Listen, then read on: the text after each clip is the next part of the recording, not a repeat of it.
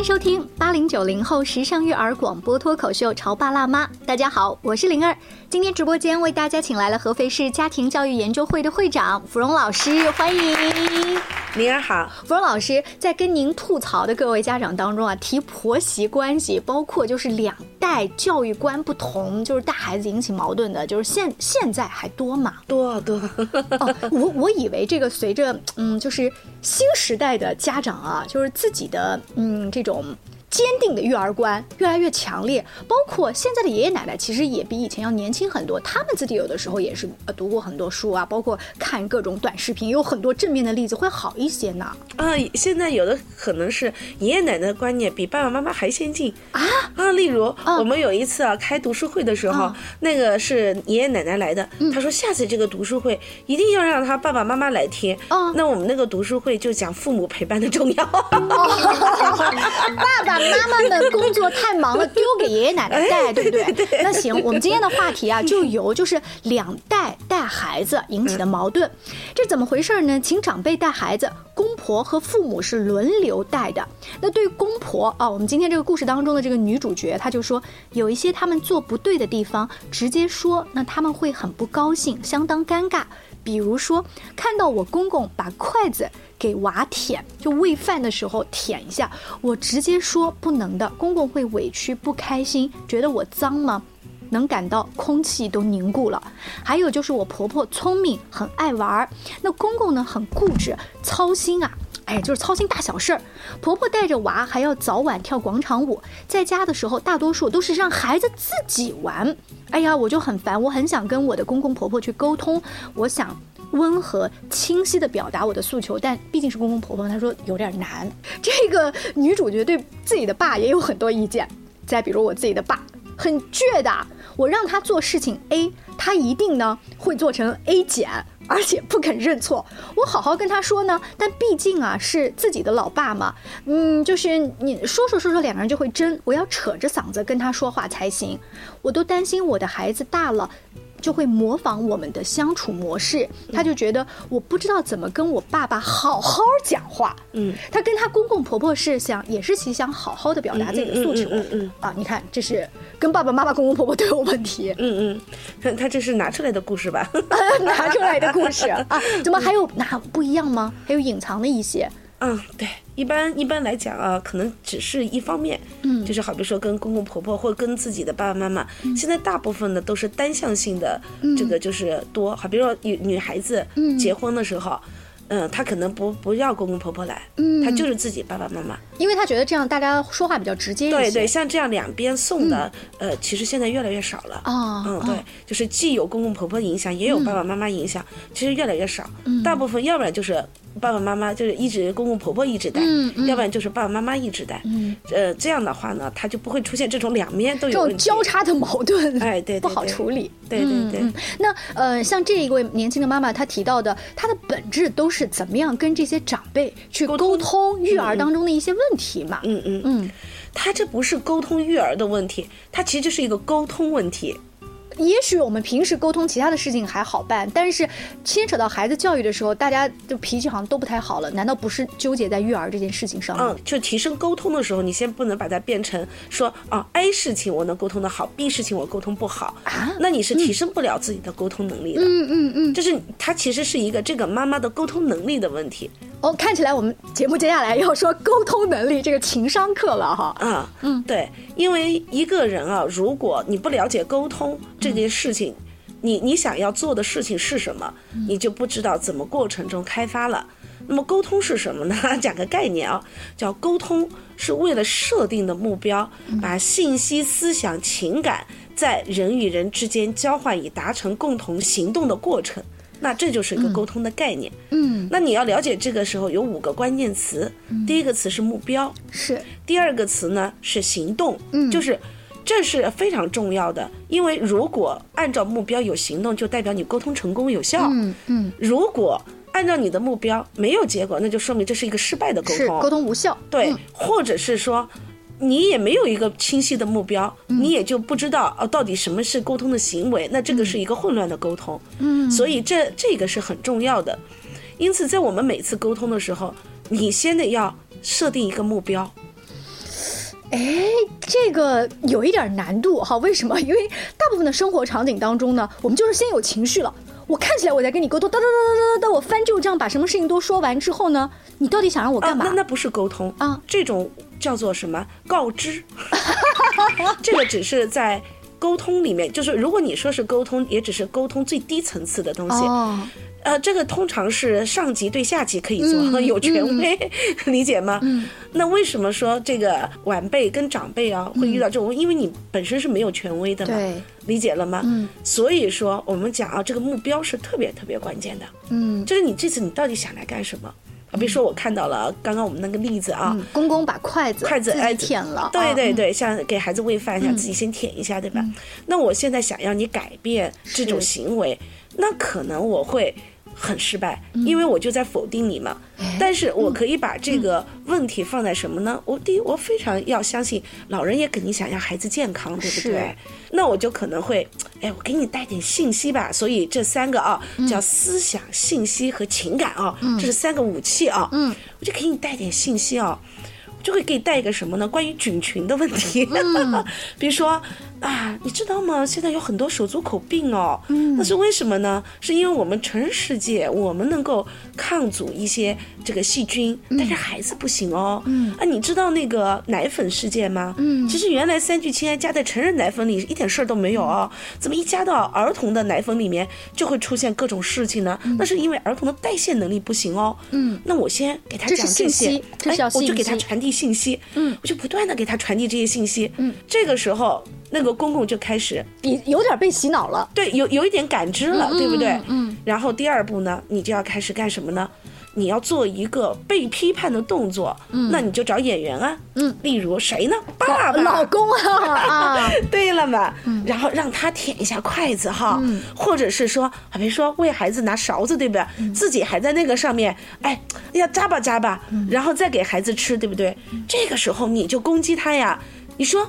你难道不知道孩子的那个口腔里面对于细菌的耐受力没有你高吗？你敢这样子啊？嗯，就会有个觉察，杀鸡给猴看啊！是呀，不是这个是一个觉察啊，他他就会有觉察，然后人会自然的，嗯，会把自己的觉察跟自己已知的信息行动。来进行对应的。连接起来，嗯，理解了吗？嗯嗯，那说不定公公还会来一句：是啊，你就不应该这样，我我我我也知道的，这个不能这样子，嗯，然后后面你再讲。爸，嗯，啊，哦，我不能这样，哦，你就 OK 了，嗯嗯，就是我们不要想着说直接去一步到位，对，嗯，其实芙蓉老师刚刚举这个例子，包括说时不时给他递一些这个信息啊，转发一些这样的新闻，他也不是说今天我准备要跟你沟通了，我就给你发两条，然后晚上立马我就做，可能都一个星期、一个月这一段时间我就在想这件事儿，对，然后最后把这件事情解决了，让让孩子有有这样的一个觉悟。好，这是呢，我们说的就是在沟通的那个。嗯，这个沟通当中，我还有一个问题，就是如果这个公公他能像你说的这个套路啊，继续呃走下去的话，这事儿还蛮好解决。但会不会有公公一下就说你这是在干嘛？说我吗？哎，他一下就跳出来说你还嫌我脏，他直接把这个话题给破了。这就说你在讲我，哦，没关系啊，因为你开始讲这些东西的时候，你一定是拿一个事实，比如说从报纸上看到的一个信息啊，或者是新闻上面讲的一些事情啊，你不是说你干干的就拿这样的一个事情，所以我们说沟通是非常讲究设计，嗯，非常讲究步骤的，嗯，就是你的目标是什么。那从我们刚刚这个例子上，我们就可以看到，他跟他的公公之间是没有相互信任的，嗯，也就是他的话，公公是不听的，嗯，而且这个公公呢，他会有防御嘛，对不对？他可能已经知道自己错了，但是他会把这个就是责任推给别人，说啊，你觉得我呃怎么还嫌我脏嘛，对不对？那那你家老公不都是我这么喂饭喂大的吗？对不对？是啊，他他会有这样的一个防御，所以我们说啊，为什么讲沟通的目标设定是非常重要的？嗯，就如果我们之间连一个相互的信任都没有的话，那是平时什么给少了？情感。那也就是说，如果这个沟通的难度如此之大，你可能在之前先别建立。这个筷子这个事儿的目标了，先平时跟公公婆婆好好沟通沟通情感，聊聊天儿吧。对，嗯，还有一个很重要的啊，就是公公婆婆一定是爸爸有重要的沟通责任。嗯，理解吗？就是他讲。肯定比你讲要好。嗯所以怎么建立夫妻之间对一件事情的共同认知，这个是很重要的。嗯，然后呢，再有，哎，爸爸讲一讲，哎，媳妇讲一讲，对不对？甚至可能奶奶没有这个毛病，奶奶也会讲一讲。嗯这样的话呢，爷爷他就会慢慢就觉得，哦，大家都很讨厌我这个，嗯那算了吧，我就改。好，芙蓉老师刚才拿这个例子哈，举到了沟通的目标、行动，尤其说到了三件法宝：思想、信息和情感。信息我们比较能够多的理解，就是网上各种各样的转发的新闻嘛，就你丢到家长群里啊，就很容易。那么情感和思想呢？我们稍微休息一下，广告之后接着聊。你在收听的是《乔爸拉妈》，小欧零二，叫你变成更好的爸爸妈妈。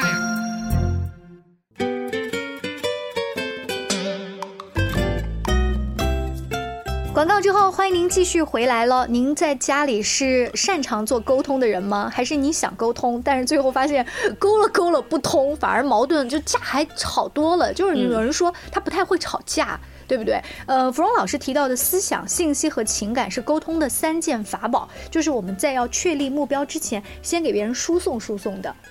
这个信息我能理解，就是一些新闻事件跟这个有关的。那思想跟情感是什么？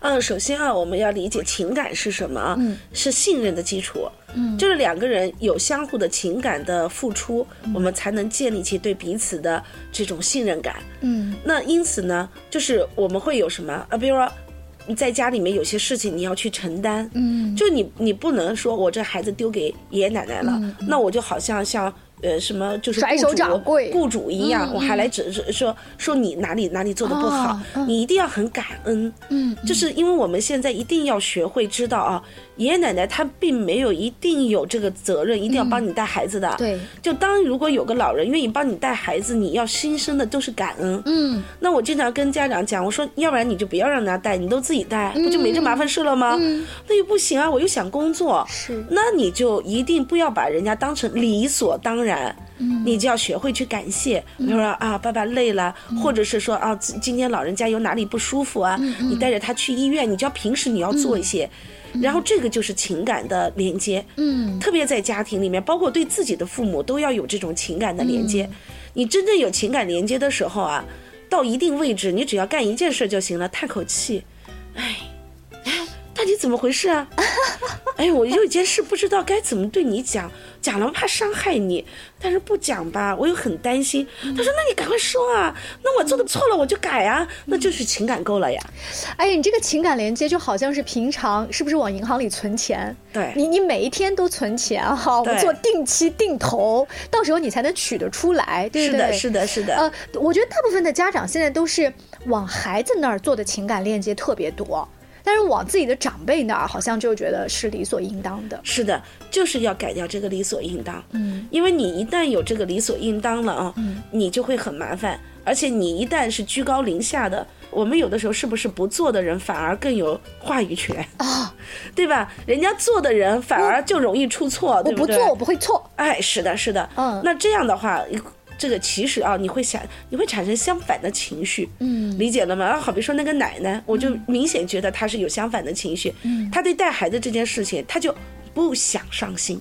哦，就是因为你平时感恩感少了，情感连接少了。，对，嗯否则的话，他就算他有事，他也会把孩子安排好，嗯而不是说让孩子自己玩啊，或者是只看电视啊，对吧？嗯他一定要想办法把这个孩子安排好，或者是跟你有一个好好的商量。嗯哦，那我今天要去跳广场舞，你什么时候把孩子就接走？是对不对？但是，一旦出现了这样的一个状况，我明显感觉到这个媳妇啊，你看。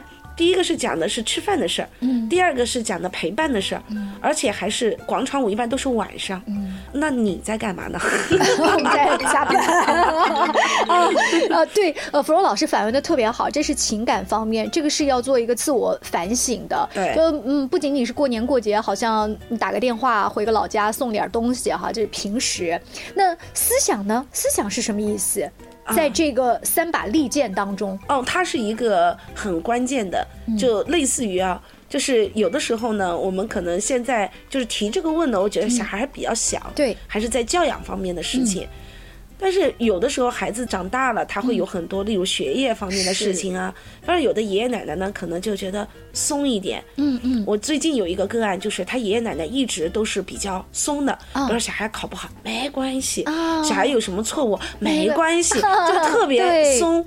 结果这个孩子就没有养成那个自律自控，而且他看不得年轻的爸爸妈妈来凶他的大孙子。哎，对对对。那么这个时候，如果你不跟他做一些教育方面的这样的一些传输，嗯，那很麻烦的。啊，这个其实更多的就是就是比如说呃价值观呀这方面的。对。那这个怎么传输？它有一点像您刚才讲的信息方面，比如我们给他们发一些什么新闻，说现在整个的这种竞争比较比较大，这个不行，嗯，因为如果你这样去发，他会不关注的。啊。理解吧，所以啊，这就是我们要做的系统工程。就是如果一个妈妈怀孕了，嗯，她评估一下。自己未来一定是需要老人帮助的，嗯，你要提前给老人报各种学习班，理解吗？你要让他去。哎呀，嗯，妈，我们有个专家的讲课，给你好不容易搞到两张票，你去听一听。然后呢，啊，这个社区里面有一些，你看，就像我们讲的，我们的读书沙龙啊，经常有老人过来听啊，还有一些社区的课程啊，妈妈你都去听一听。嗯，那这个时候呢，他就会慢慢的。得到一些思想上的改变，这个父母是绝对不要直接做的。嗯，如果父母这样做的话，那么长辈一句话就怼回你了。嗯，那你对你带啊，被怼的真的是没办法。但是我借助其他专家的话，哎，对了，所以这种思想一定要让权威来讲给他听。嗯，而且。我们在讲的时候，我们通常会说啊，不一样啊，嗯，你们那个时候带孩子哦，嗯，会是什么什么一个社会条件，嗯，现在是什么样的啦，嗯，都是数字原住民啦，然后我们有很多的新问题是你们那时候没有遇到过的，嗯，还有包括现在的这个竞争，对吧？我有一次给一个呃讲课的时候，底下都是老人家，我就问他们一个数字，你知道现在一年有多少大学毕业生吗？嗯，他们不知道。我说将近九百多万，嗯，九百多万，想想看，这什么概念？你知道今年有多少人考研究生吗？四百多万，这什么概念？就是你在讲这些数字的时候，嗯。当时他们就炸锅了，嗯，所以他们感受到的是，哇，现在这个出来不好找工作呀，对呀，他们就炸锅了，嗯，怎么会是这样的？嗯说，哎，这个国家进步了吗？嗯，所以孩子们的学习要求可能就会不一样啊。所以当这些老一辈多参加了这种教育沙龙，看了这方面的书籍之后，他能做的反而是不干涉年轻爸爸妈妈的。现在的教育，或者就可以达到一致性，也达到一致性，那当然是最好的目标。对对对啊，那这些呃爷爷奶奶容易被动员参加这些沙龙吗？哎，这就是现在啊，呃，我们发现社会的进步了，因为我们以前啊，在就十年前，我们在社区里面，大部分的爷爷奶奶甚至都还有不识字的，是，但是现在的爷爷奶奶。你能看到有六十几岁非常年轻的，然然后生活条件也好了嘛，而且很有学历的，或者是说有高中以上的这个学识的，就是他们其实是能学习的。哎，那这些爷爷奶奶，我很好奇，他们在上这些读书会和学习沙龙的时候，跟年轻人上读书会和学习沙龙是一个什么样的状态？大概几堂课能有反馈？哦，他们会更认真哦。然后我们每次在就是开这种读书沙龙，例如我们现在正在开天生气质这个读书沙龙啊。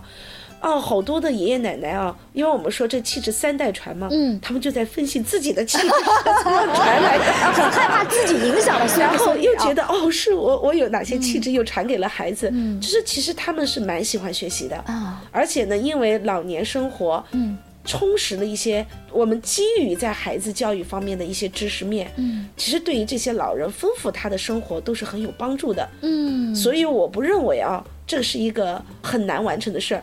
包括我们现在在幼儿园讲课，我们都欢迎爷爷奶奶来听。